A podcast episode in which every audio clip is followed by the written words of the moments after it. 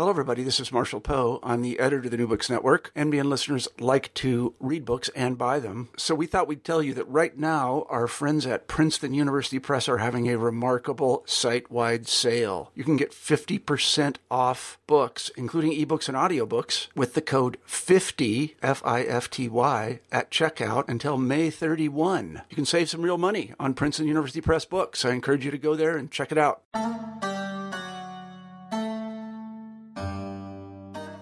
Welcome to another episode of New Books in Islamic Studies. I'm your host, Christian Peterson. For each episode, we choose a new book that's especially interesting and we chat with the author of that book.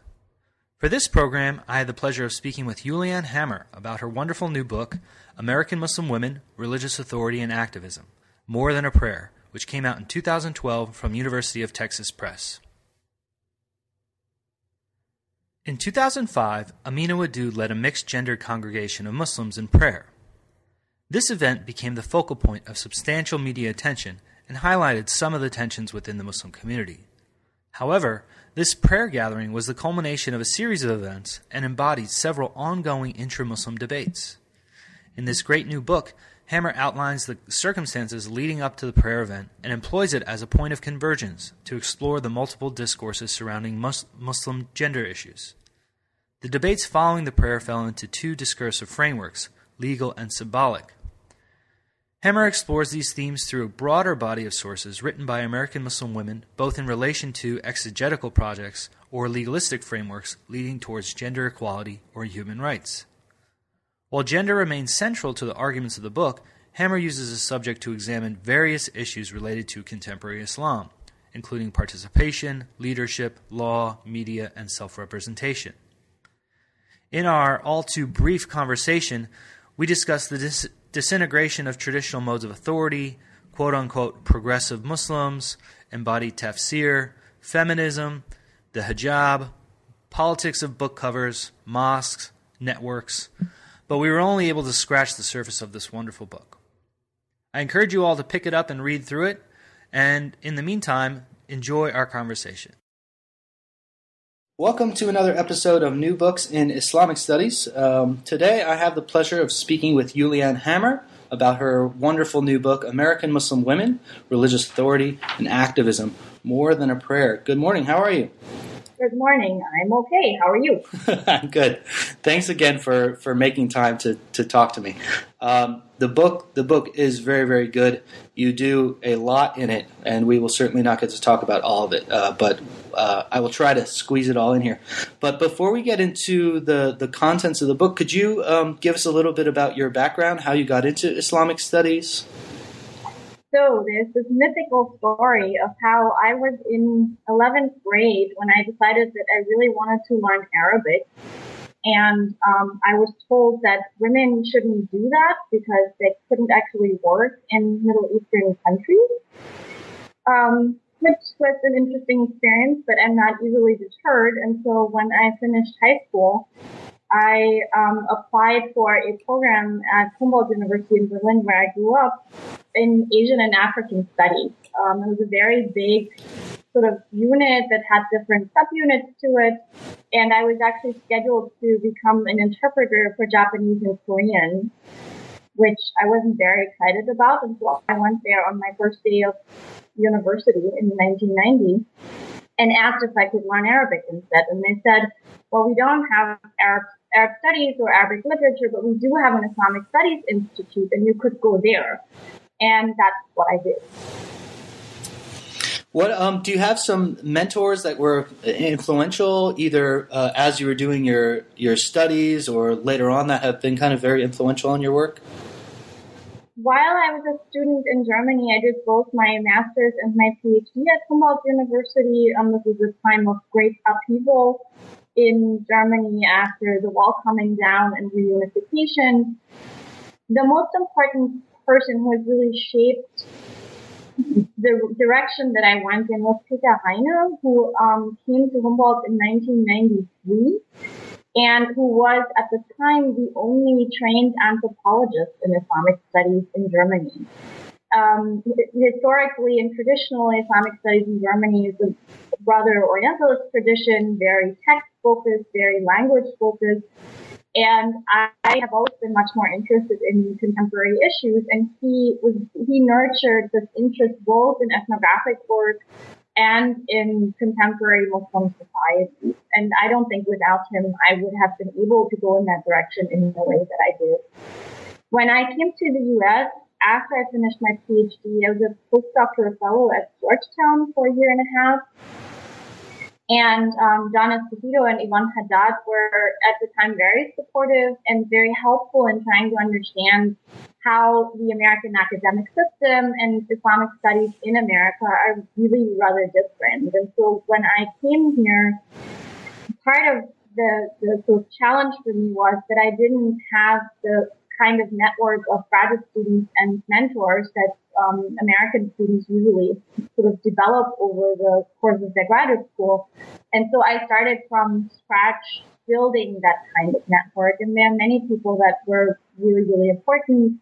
I mentioned Esposito and Haddad. Um, a little bit later, when I moved to North Carolina, I did um, Carl Ernst and um, somewhat later on Safi, who are now both colleagues in my department, that were incredibly supportive and helpful and have done all the things that mentors do, including writing recommendation letters for me because that was one of the challenges that I sort of encountered.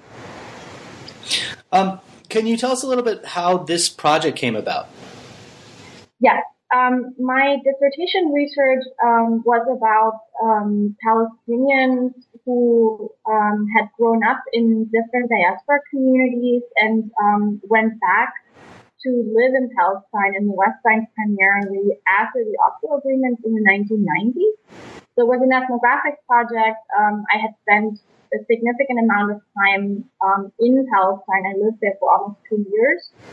And when I came to the U.S., there were sort of two challenges. One was that Palestine studies, um, not unlike in Germany, but in different ways, is incredibly politicized here. And I was very concerned that I would have a very difficult time getting a job, basically. And um, I also couldn't travel for a while because I was an, a new immigrant, so to speak. And um, I had done some research on Palestinian Americans because part of the group that I was studying of young Palestinians who were Palestinian Americans. And through that, I had sort of encountered a, a, broader investment that some Palestinian Americans made in the 1990s, especially in American Muslim organizations and, and American, the American Muslim community more broadly. So just trying to negotiate being Palestinian American, Arab American, and a contingent of them also um, American Muslims.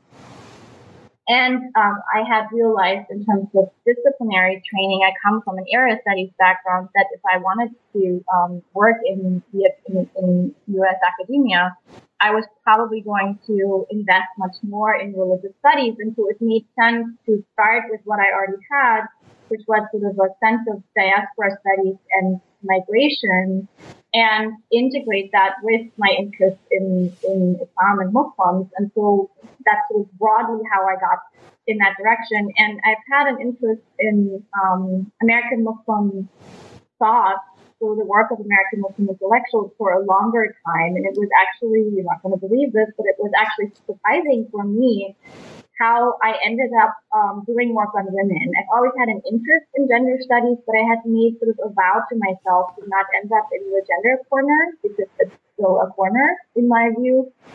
Um, and then somehow, rather naturally, it ended up being a focus on American Muslim women, scholars, and intellectuals. And the last step was to uh, focused this material, this enormous amount of material. I had pretty much collected everything American Muslim women had ever written and published.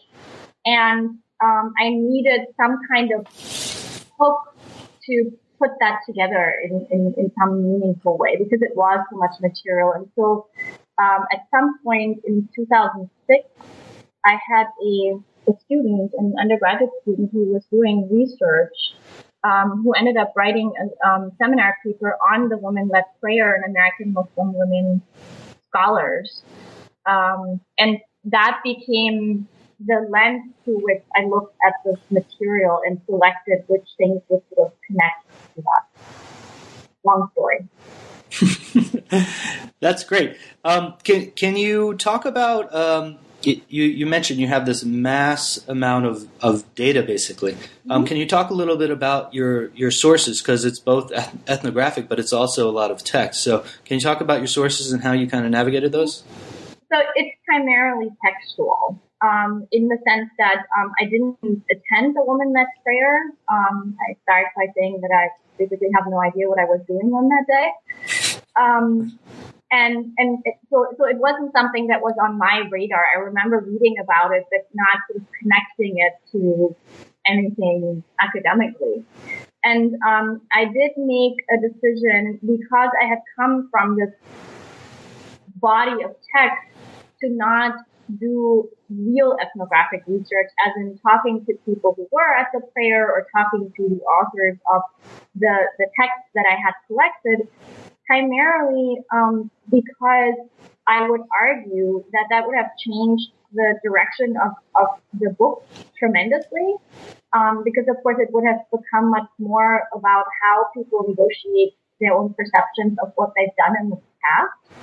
And um, I also didn't want the authors to interpret their writing for me. I wanted to approach the text on on their own terms, so to speak. And so, in, in my view, it's primarily a textual study. Um, and what looks ethnographic there, um, as I say in that chapter, is based on on a video recording of the the, the prayer um, that someone did and that um, they graciously shared with me. Um, one of the the real unique features of this book is you're you're basically studying many of your peers and your colleagues. Um, yes. Could you could you talk a little bit about that for any anyone in the field who might end up doing something like this? What mm-hmm. what might be some of the challenges of of studying your peers? So really, my advice is just study dead people because because it's it's so much easier. Um, and I have to say, when I started this, um, they were less of my peers than they are now. And so um, this has been one of my great challenges because, as you pointed out, when you um, study people that you also know um, or get to know, um, you have to deal with what they think about your readings of them. And I have gotten some feedback from, from various people, especially the ones that are one generation older than me, um, sometimes a little matronizing um, about how I read and misread some of their intentions, but that's precisely why I didn't want to um, do interviews. So, so, but it is a challenge, and it's also, as I pointed out in the introduction, it's also been a challenge for me because I I negotiate this this this blurry boundary between um, analytical work and an investment in the communities, the American Muslim communities that I'm part of, and my own in my own engagement as a scholar who's also an activist of sorts. And so um, this is a difficult. It, it's, it was a difficult experience, and um, I, I realized that I that I really quickly get sort of defensive about having to explain this. And in light of the recent um, discussions about um, methodology and approaches and which scholars can be held critical, I do think that it is an attempt on my part to demonstrate that this is possible and that it is a an important contribution to scholarship, not one that replaces other kinds, but that that, that is part of the picture. That's how I look at it. Yeah, I think you're. I think you're very successful in this. Um, the uh, so even though there's a there's uh, this focal point, this this prayer event, which I'm going to ask you to explain in a moment, um, the book is really about the the discourse of gender. Um, yeah. And in the in the introduction, you note that. Um, that gender is now a mainstream discourse within intra-Muslim debates. Um, I'm wondering if you could you could talk about that. Um, it, is there an assumption that these are not debates that are happening, or uh, why why gender and uh, how does it fit in here? Yeah. So the reason why I point that out there is because um, the the assumption is often that Muslims only talk about gender because um, everyone from British colonialists to the American mass media make them do that. Um, so they, I mean, there's a history of, of linking the positions of women in, in, in Muslim societies to measuring the ability of Muslims to be modern. Um, so there is a colonial discourse, um, part of the colonial ideology, especially um, the British colonial ideology, and um, Leila Ahmed is someone who's done important work on that, that included arguments about how um, colonizing um, Egypt in particular, but also um, other Muslim majority societies, was in part necessary because it would advance the position of women. And so this gender discourses in, in Muslim, uh, among Muslim reformists and Muslim communities, I think are often represented as react, reactive, in need of reacting to that. And I think that there is some truth to that being a reaction primarily. Um, and so I wanted to point out that I think in, in the in the discourses and, and debates that, that I would follow in, in the book, that I think that American Muslims have mainstream gender discourses in the sense that the scholars and writers and activists I talk about here might not be mainstream in American Muslim communities. They are on the margin. But the discourses themselves to be able to discuss the roles of women and um, the, the ability to be leaders of women, those are, I think, mainstream in the sense that everybody knows that you can't not talk about that. So I, I wanted to point out that, that there is there's at least some degree of agency in having conversations about gender that are not just about proving over and over again that Muslims can be modern, that Islam is compatible with modernity, or American society for that matter. Um, let's let's discuss this this kind of focal point that kind of brings all these loose ends together. Um, can can you explain or describe for, for people who don't know about this um, this woman led prayer um, in 2005? Can you tell us about who, who was involved, uh, what what exactly happened, and why it was important? Can I just say they need to read the book? you, you, can, you can, I, but I uh, give them a tease. Um, so um, the the the event that I that I describe in much detail um, in the first chapter of the book um, took place on March 18, 2005, in the Synod House of St. the Divine in New York City. It was a uh, Friday prayer led by Amina Wadud, who led a mixed gender congregation in prayer and who also offered the Friday khutbah. And these are in Islamic law two separate functions, so they both, I think, need to be pointed out. The event was organized, um, it was actually quite complicated, but by Asra Nomani, with um, um, who is um, um, an American Muslim journalist and writer, um, who had just published um, a book called Standing Alone in Mecca, and sort of an autobiographical um, reflection on American Muslim communities and gender issues and her own experiences with that. And Saleemah Abdul who um, is the editor of a very successful book called Living Islam Out Loud and an edited collection of um, American Muslim women's narratives, um, and Sarah. The event was supported um, by the Progressive Muslim Union, and so there, there is a there's a very particular direction in which that goes. And I and, and in terms of describing the event, so um, it couldn't take place in a mosque because none of the mosques in New York City were um, willing to host it. And one of the venue, which was an art gallery, um, was threatened because the prayer was announced beforehand, I think about a week before. And um, the debate basically started before it had taken place in the end, um, at the Synod House, which is a very beautiful building, um, there was a lot of security surrounding it because there has been threats. Um, there were about 120 people who participated in the prayer, um, quite a number of people who were observers, and about 120 or so journalists um, because it had been widely publicized and there was, was a lot of interest in it. So the, the Yeah. Well, and, and so so Yeah. why why is this imp- event important? And and also why you talk about why it's it's not necessarily unique, right? So could you talk about both sides of this?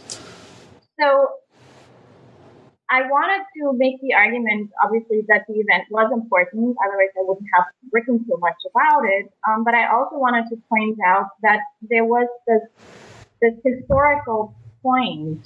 So it's not unique, both in the sense that there had been women-led prayers before. So women leading mixed gender congregations in prayer is um, not typical. It, it's not unprecedented either. And I try to explain that there is actually a longer history to it. Um, but this event is, is widely publicized. It's basically mediated, and and and I think that it that it that it kicked off a conversation that in that form hadn't happened before. Um, at the same time, and this is versus the question of whether individual actors push history or if history pushes individual actors to do certain things. Um, I would argue that if it hadn't been on that day with that set of people, something very similar would have happened um, relatively soon. So I want to point out that that I think that it is part of something broader that was happening in American Muslim communities um, in terms of gender debates, and so the symbolic event is significant. But it, it I, I, I'm convinced that something similar would have happened even if Asra Nomani had not organized this particular one, even if Amina Wadud had not in, um, agreed to participate in it, even if Asra Nomani had not wanted to promote her book, which is one of the, the, the charges that you, that, that you find in response to the prayer, something similar would have happened. So it's significant historically, but it's not unique either in happening at all or in happening um, in the way that it is in the public sphere.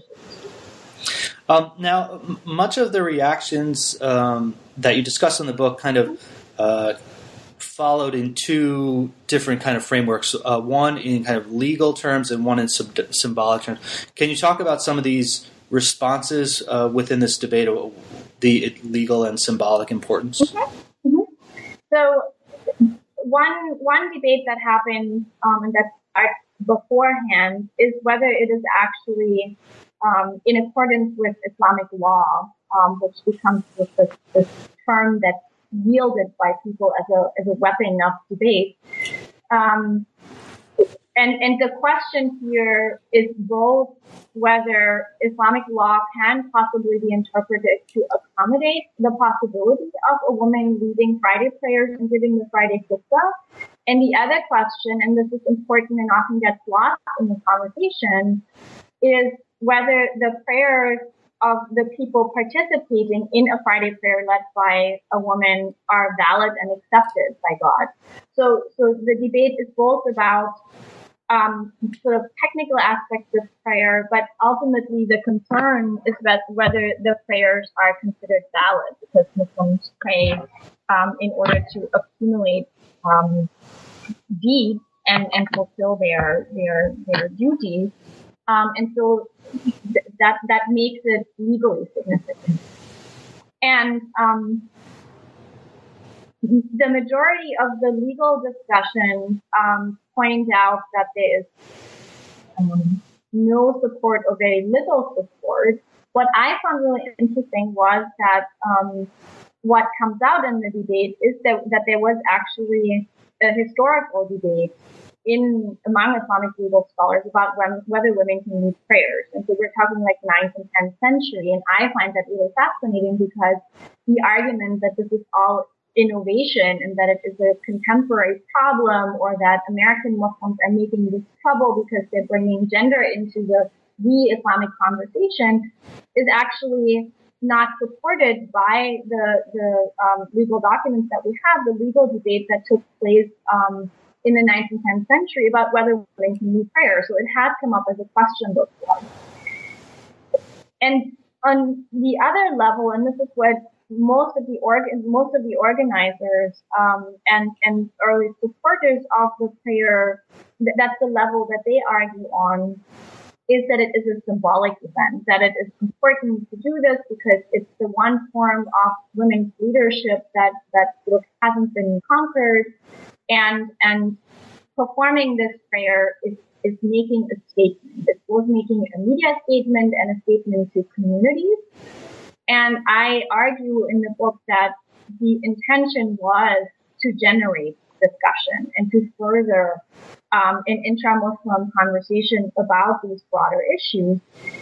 And I found in sort of tracing the the, the way in which that debate took place in print, um, I didn't, I wasn't able with the with the methods that I had selected to follow actual discussions in communities. I mean, I did see some of those, and I participated in some of those, but that's not sort of comprehensive. But what, what happens in print, online, and in various kinds of writing is that the legal debate and the symbolic debate don't take place in conversation. They're sort of what I argue is basically that they're talking past each other. So one side's making legal arguments and the other side is making symbolic arguments. And there isn't really a way in which that will be resolved in any kind of way. So, so people position themselves in one or the other way. Um, now, while, while certainly not all the people who are involved in the event will self-identify in this way, um, the, this term progressive comes up a lot um, certainly in the, the, the, organizers, the Progressive Muslim Union. Um, I'm wondering if you could kind of give us a sense of what what does progressive mean to these people who self-identify as progressive. Mm-hmm. Um, well, as you point out, a range of things. Um, some of the people, even who were at one point or the other point involved in the um, Progressive Muslim Union, are divided about what the progressive part of that means. I see it as an um, as, as an, an, initiative of Muslims who um, felt of American Muslims primarily who felt that they couldn't participate in interpreting their own tradition and translating that into their own life practices because there was this, this sort of gap between what they were told their tradition was and expected of them and what they were actually be willing and able to live. And um, the Progressive Muslim Union has a complicated and relatively short history, and I think it's that that short and complicated history is a good indicator of how problematic the label is um, I mean, if you replace it with liberal, it would still be really problematic and, and it's invested with meaning in, in all these different ways. Um, I would look at it as, as an attempt to be very open to reinterpretation, to be um, conscious, particularly of gender as a category of interpretation, and to be generally open to significant change in the ways um, Muslims, and specifically American Muslims, practice their their religion. This is a this is kind of good lead into the, the in the third chapter you you talk about uh, gender justice and Quranic mm-hmm. exegesis, and you kind of frame that in this this term uh, embodied tafsir, kind of borrowing mm-hmm. from from Shaikh's tafsir of praxis. Can you yeah. kind of explain what this is, what you mean by this? Yes. So um, a, a, a, big part of um, the materials that I looked at are um, textual reinterpretation. So um, various women scholars um, rethinking and rereading the Quran primarily. Um, but I I argue that the prayer the, the prayer event fits into that as a pattern because there are there are in fact other ways of interpreting the Quran. And Sa'diyya Shaikh, um, the term who coined the term um, of praxis, uses it in a very particular context to argue um, in, in her research with um, survivors of domestic violence in South Africa, Muslim survivors of domestic violence in South Africa, that you can that you can basically live interpretations of the Quran, even if you never write down a word of it, that there is a way to to to live tafsir. And I mean, there are various debates about whether the category of tafsir should be and can be analytically opened up beyond textual interpretation, so writing a commentary on the Quran. And so there are different ways in which this can happen. There are people who have argued that um, certain certain fiction, um, certain literature um, written by Muslims is in fact tafsir. That um, so that, that there, there are other ways in which um, there, um, there's a wonderful um, dissertation by Kmirskaya who or who um, argues that um, particular American Muslim intellectuals have offered oral tafsir in their in their work. For example, um, W.D. Muhammad. Uh, so, so that, that the, the category itself is open up beyond the kind of narrow textual interpretation. And so I argue that the prayer event itself is tafsir by bodily movement, by participating in, in, in a congregational prayer that, that embodies this, these alternative interpretations. Um, now, the this this larger kind of gendered uh, exegetical project um, is often uh, either by the, the authors themselves or from the outside as feminist.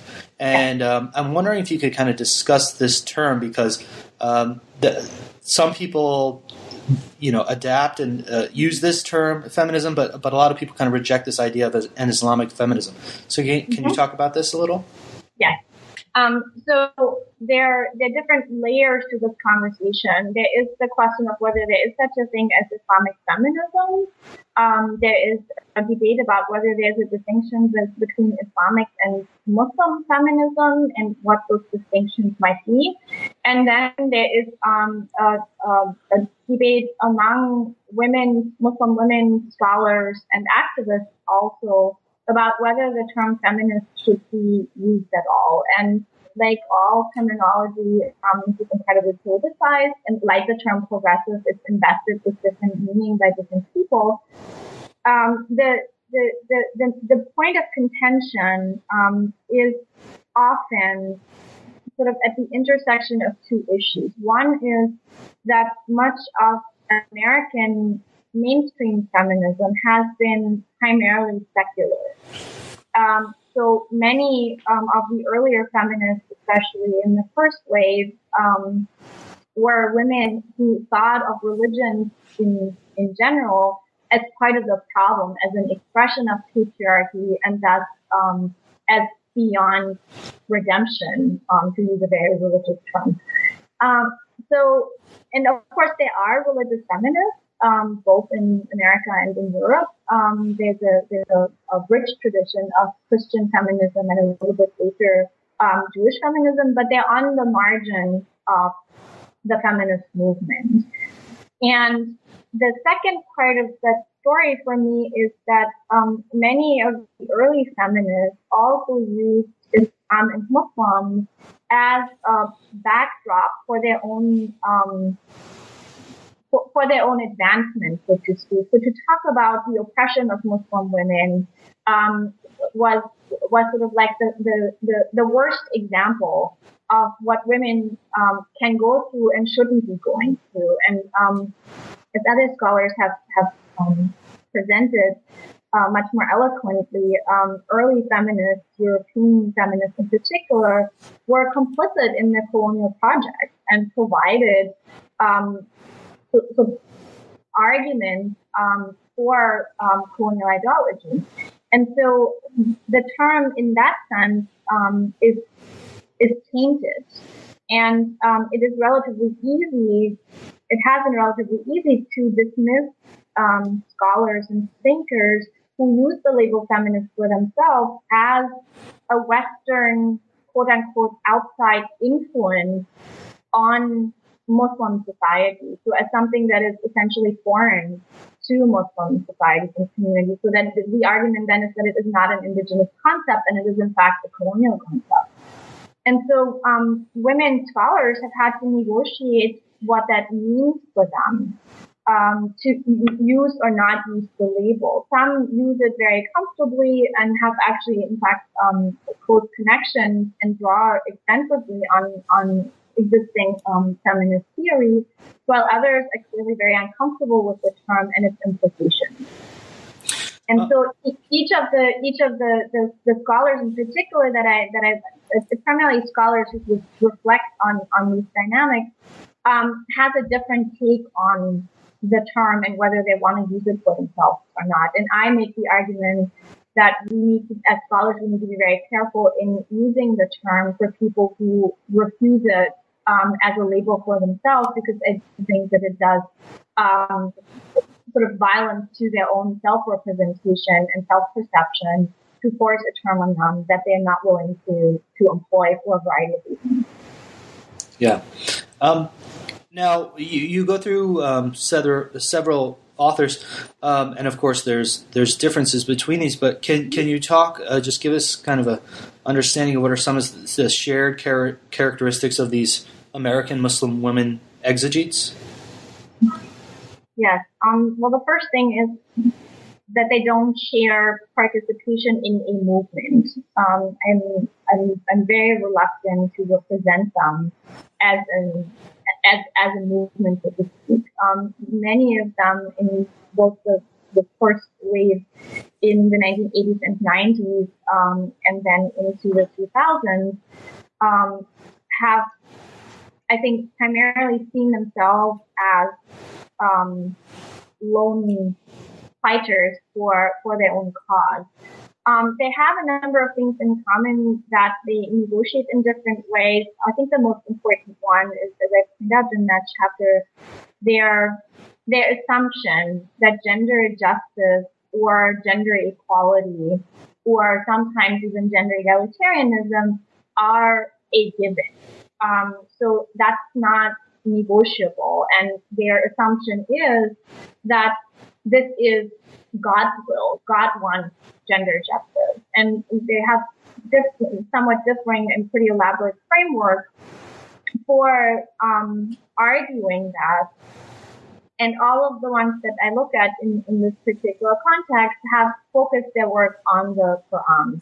Um, and to varying degrees um, engaged with the Sunnah, with, with Hadith tradition, but um, both reject much of the Hadith tradition um, to varying degrees and rejects most of the existing exegesis on the Quran, the, the exegetical tradition, as patriarchal and thus inherently misogynist, which in turn explains why they need to come up with these new interpretations. And so another thing that they have in common is that they argue that new interpretation is necessary um, and required of Muslims in particular um, eras and time. Um, just so we can get through uh, at least a larger portion of the book. Um, in the in the following chapter, you talk uh, about women's rights and Islamic law. Um, I'm wondering if you could give us a sense of how American Muslim women have worked through some of these debates revolving around women's rights and, and gender equality in, in legal terms. So um, these are two really different kinds of categories, right? So like on the one hand, um, part of the chapter um, engages with um, women scholars and activists who employ a human rights framework for talking about Muslim women's rights, um, which, as, as, we know, has um, a long history. So human rights don't drop out of the sky, but are a product of European 20th century post World War II history, and, are very sort of determined by that history and by um, primarily European um, powers and politics. And so there is a debate about whether the way in which women's rights are defined as universal as part of the universal human rights tradition is actually applicable to Muslim society, um, or whether there's something um, that that that both um, concentrates power in the hands of, of um, Europeans and those of later Americans to define what women's rights are, or whether there is in fact a way to participate in this conversation on an equal level. And so there are um, activists who have um, adopted a human rights framework to talk about women's rights. Um, I mean, you can argue about whether that's um, effective and successful, but some people have a real investment in that. And then there is um, an, another group, and there's relatively little overlap, I would argue there, who who say, well, the Quranic exegesis and the reinterpretation is really important, but how this translates into real changes in Muslim communities and societies is through Islamic law and through interpretation of Islamic law, which is something that the majority of the, the Quranic exegetes, um, women um, exegetes don't do. So there's a sort of a, a, a distinction here. Um, and, and so the engagement with Islamic law um, goes along similar lines. It's an argument about whether Islamic law needs to entirely be reinterpreted, whether you can retain methods but change outcomes, or whether Islamic law should become completely irrelevant because it cannot be reformed. And so we have a whole spectrum of, of ways in which um, women scholars engage with Islamic law. It's a smaller group I would argue, than the Quranic exegetes, and um, there is more of a conversation about that. But um, so, so placing the human rights discourse and the Islamic law discourse in one chapter was more a matter of space than that they're actually really connected with each other. Um, you also talk about the role of authority and mm-hmm. um, and how women have uh, begun to establish themselves in, in mm-hmm. roles of authority. Can, can you talk about uh, this idea of kind of traditional sources of authority and then and then some of the factors that allow women to now step up into these roles? So, very broadly speaking, I think the question of religious authority is one of the key questions that I see in religious studies and that has um, shaped and transformed Islamic studies in particular in significant ways. And so I would argue that this isn't only about women's authority, but that um, putting it in the context of gender is, is, just focusing it in a particular way. And so um, Muslim women, in part, um, to argue with Khalid Abu Fadl, um, can step into positions of authority or claim various forms of religious authority because there is a transformation that takes place um, in the 19th and 20th century in the way authority is constituted in Muslim society. Um, it's both a sort of democratization process that in part has to do with the um, availability of the Quran. It has to do with the um, with development in the application of Islamic law um, um, going along with, with nation state development. And then, of course, there is a particular American story to the ways in which how Muslims who um, live as religious minorities in majority societies that have nothing to do with Islamic law negotiate application of Islamic law to their own life. Um, so where they're not applied by the state or in a, in a, in a sort of societal fashion, how does Islamic law actually function in, in that context? Um, and authority here is both the authority to interpret and authority to offer legal opinions. And I think this is actually where they're most connected. And, and so the debate about religious authority in American Muslim communities is, is really complicated. Not only, um, it's not all the women's fault. Um, there, there, are other questions about who inherits, who, who inhabits positions of authority and how, how American Muslims determine for themselves, um, sources of authority. And I make a distinction between, um, authority that is invested in people like like scholars and um, and leaders and authority that is claimed by those um, leaders and scholars. And of course, they're not entirely independent of each other, but I do think that there's a way in which um, someone can step into a, a, a position and claim religious authority and then needs to build what I describe as interpretive community. So has to convince others of their authority to do what they actually do. Um, and, and I do think that, that women have, um, Muslim women have negotiated positions of authority in a variety of ways, and that the claim to ritual leadership that the book starts with is actually sort of like a last last frontier in that regard because um, as I would argue in, in many other areas, women have um, have actually advanced into positions of, of leadership in particular communally. And there's a certain acceptance, at least for women, as Quranic exegetes. And so um, the question of Islamic law and then the question of ritual leadership, I think, are where where where there is still quite a bit of space to to move further. Um, can you talk a little bit about uh, education or institutional training, how that factors into the debates revolving around women's authority? Yes. That too, part of a bigger question about how, um, especially American Muslims, become scholars and, and leaders um, in, in, their own right. And so um, I would argue that there are several different models and ways in which that works. Um, one is to acquire um, training um, in various Muslim majority countries. So to look for authenticity of the tradition outside of the U.S. Um, Zareena has um, done really amazing work on that question. In a second. Um, the ways in which the authority to interpret and lead is derived from authentic sources that are described as authentic because they are in, in sort of the heartland of um, the Muslim tradition.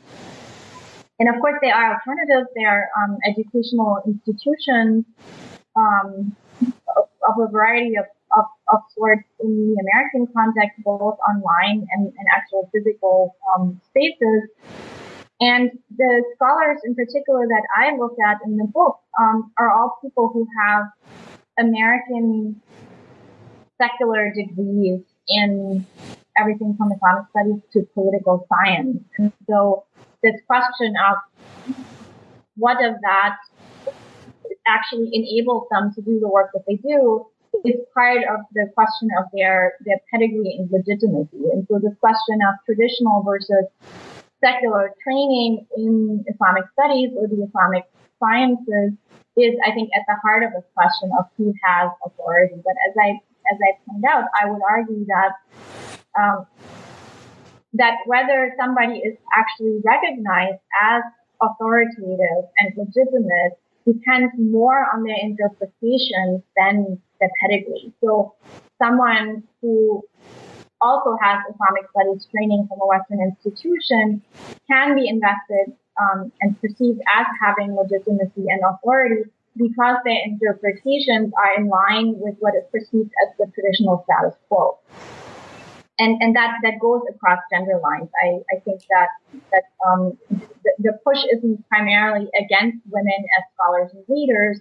It's about particular interpretations that, um, communities as, as collective bodies push back against. In the in the next chapter, you you place this authority uh, into a physical space. Mm-hmm. Um, can can you talk about uh, not only the role of women as as ritual leaders, um, but but but what is the role of women um, within the mosque, uh, mm-hmm. it, particularly in North America? Mm-hmm. Um, so this is um, sort of a chapter in the middle of the book, which is actually kind of ironic because the the idea for the woman led prayer grew out of Asra Nomani's frustration with the way mosque space was allocated in her mosque. Um, so, so it starts out as an expression of um, serious disagreement with the with the, the spaces, the physical spaces, and, and also the symbolic spaces that women have in American mosques.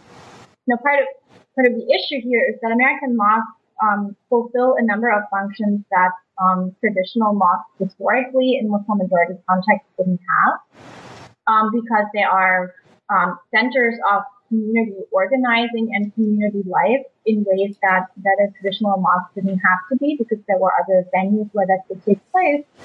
And women have been involved in mosque building and mosque usage um, since have been mosques in, in the American context, in the U.S. context. And so this, this question of where there are spaces for them is both a question of architecture, which is a whole other debate about whether American mosques should be traditional or modern or something in between, or whether they should fit into the landscape or not.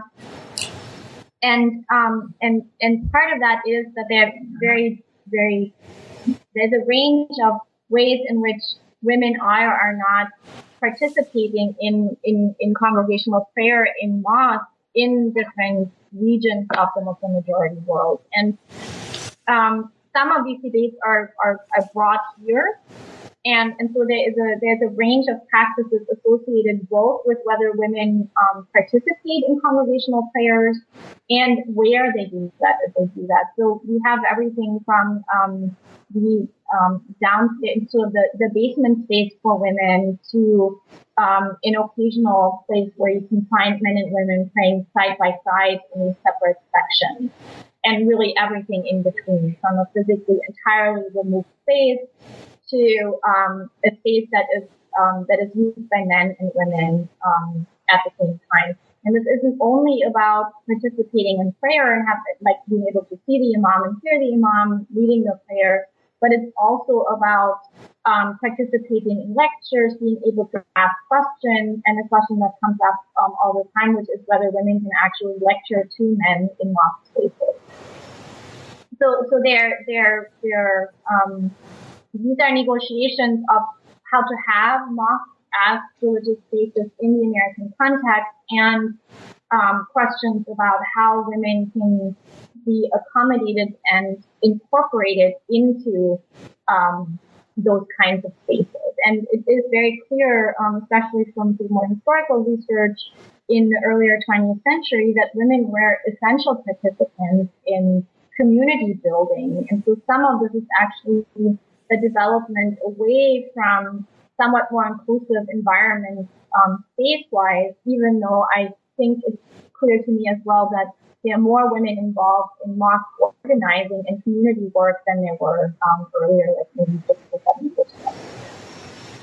Um, within this context of, of space, you also talk about the voice. Mm-hmm. Um, I'm wondering if you could uh, tell us kind of the direct and sim- symbolic significance of the woman's voice in the mosque. So I was already alluding to that when I was um, talking about whether women can ask questions um, to speakers or whether women can actually give lectures in mosques to men.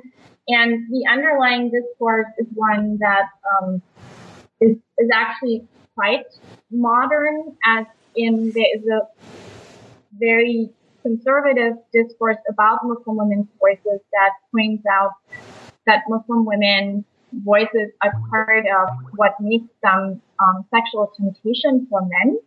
And thus, um, there are various limits that can be placed based on that argument on who women can speak to.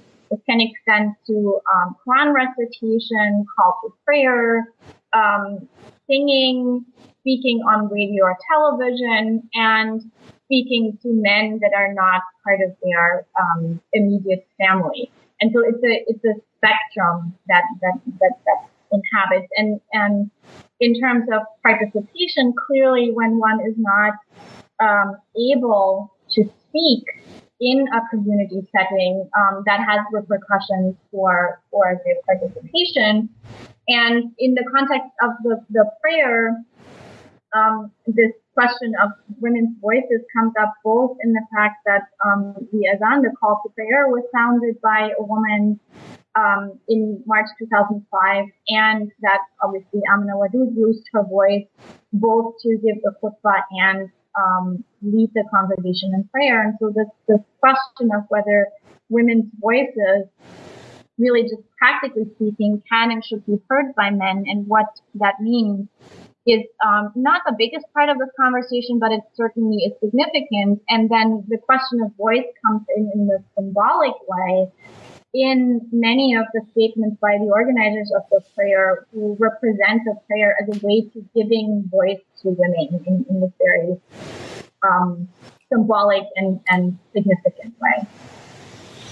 Um, what uh, what happens uh, to the media representations of, of Muslim Mm-hmm. women when we when we take uh, American Muslim self representations into account? Um, several things. One is that, um, as I said, I think one of the purposes of the organizers um, in in publicizing the event beforehand and having this significant number of, of journalists and cameras and voice recorders at the event was to challenge media representation, um, and, and I'm using media, media here broadly because I don't have time to separate it out. I'm very aware that there are very different kinds of dynamics at work in different forms of media. But um, to challenge what they see as stereotypical misrepresentations of Muslim women as silent and oppressed and not um, able to say or do anything. Because clearly here you have a group of women um, and men who support what they're doing, who are speaking very loudly, who are doing what they what what they intend to do, and who have things to say.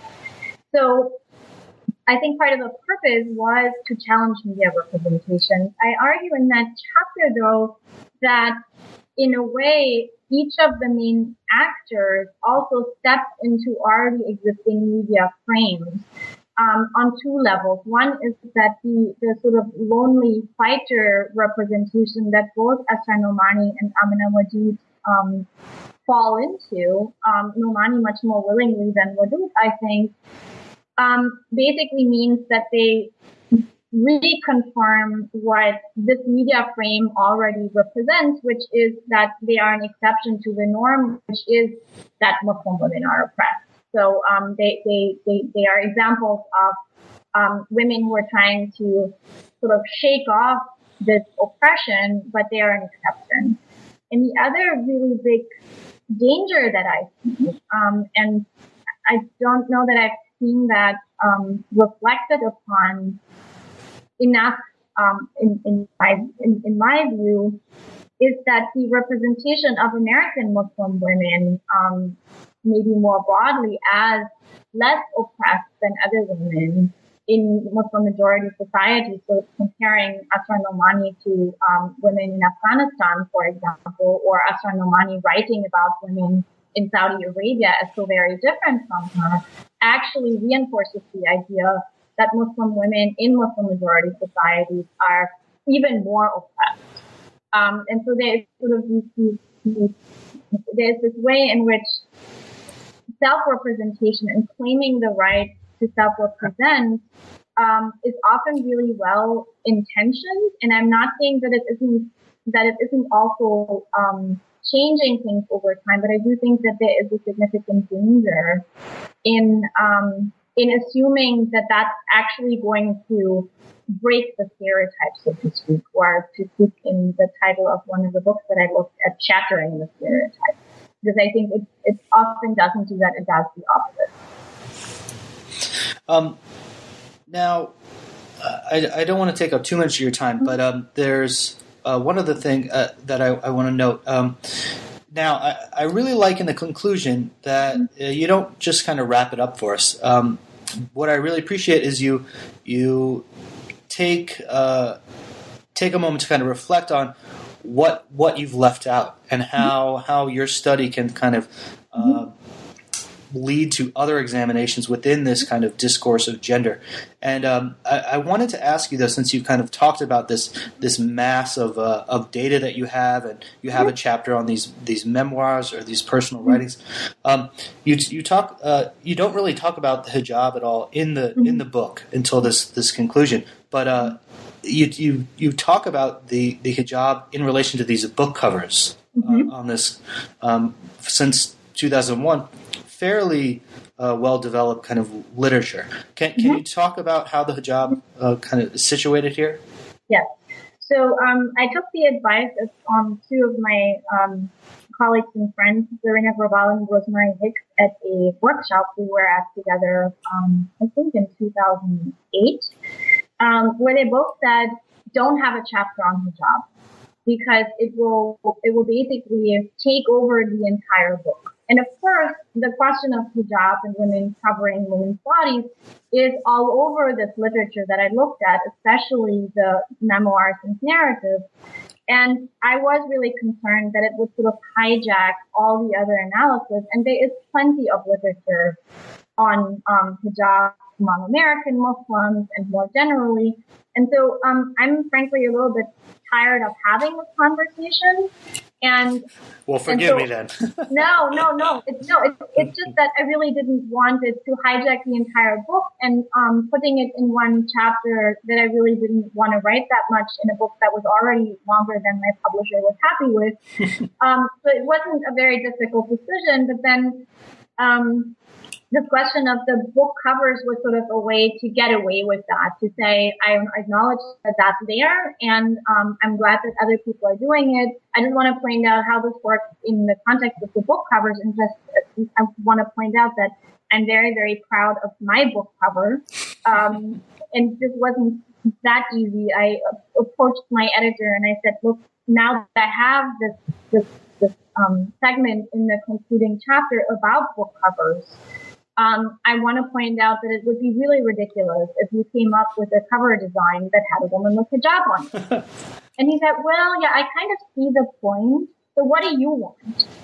Um, and so I sort of went back and forth and eventually we ended up with this, which is a picture I took myself to show them what I had in mind, and then basically just took the photograph that I took and said, okay, we're going to put that there. I'm very proud of that because the politics of book covers, as you see in that concluding chapter, are really complicated, and I was very worried about looking like a real idiot talking about the politics of book covers and then ending up with some version of the hijabi woman on my cover. So I'm proud that that I won that, um, but it's also because it's a university publisher who was open to that conversation.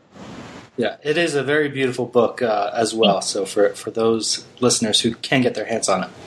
Um, before I let you go, can you can you tell us a little bit about what you're what you're working on now, or what might be coming out uh, in the future, so that we can yes. explore your work further?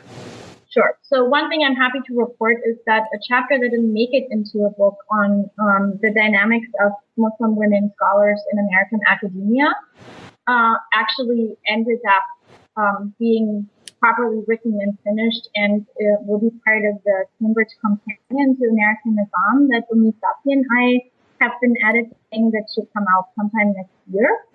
So that I was very happy that I found a space there to include something that I couldn't fit into the book because I think it would have been good to, to it, it was good to sort of finish that up. And the new project that I'm working on is um, an attempt I think it's working really well, but yet it's still an attempt at this point to connect textual and ethnographic work. I am working on a project tentatively called Peaceful Families, American Muslim Efforts Against Domestic Violence. Um, so I'm not looking at the fact that there is domestic violence in Muslim communities, but at what American Muslims have done um, since about the 1980s in order to address domestic violence in their communities. And so they will eventually, inshallah, be a book. Um, I've written several shorter pieces that engage with aspects and segments of that, and so that's what's been taking up um, most of my time. And in, in an interesting way, it's a it's a really it's a very logical um, extension of this book that we're talking about here in the sense that one of the inspirations for it was that some of the um, Quranic exegesis that I studied had to do with um, verse 434, um, which is a key verse for questions of um, marital hierarchy and the disciplining of wives. And some of the exegesis that I studied um, had important and significant things to say about that. And so there, there's a direct link between that work and that work I, I'm doing now. And the other important step for me is that it takes me away from exclusively focusing on women, which I've increasingly argued isn't really gender studies, to looking at both men's and women's approaches to questions of marriage, um, marital hierarchy, gender roles and domestic violence in that context. Excellent. That sounds great. Um, well, thanks again for, for making the time to, to talk to me. Uh, it was certainly enjoyable. I'm sorry that we weren't able to get to. You really uh, pack a lot into this book, so I encourage all the listeners to to explore it further because we only scratched the surface. But and there's one thing that I want to say that I'm actually really proud of. Um, um, some scholars in the academy are very proud of writing books that most people can't understand. I'm actually really most proud that I think the book has come out to be really accessible. And the main reason for that is that I wrote it with my own students in mind. I, I wanted to have a text that I could give them to explain the things in the way that I teach. And so I think it is very accessible for undergraduate students. So as a bit of self-promotion, um, I, I, I, think um, it, it's both scholarly but also accessible on the level that most of our students will be on. I would agree, 100%. Thank you. All right. Well, thanks again. Thank you. Take care.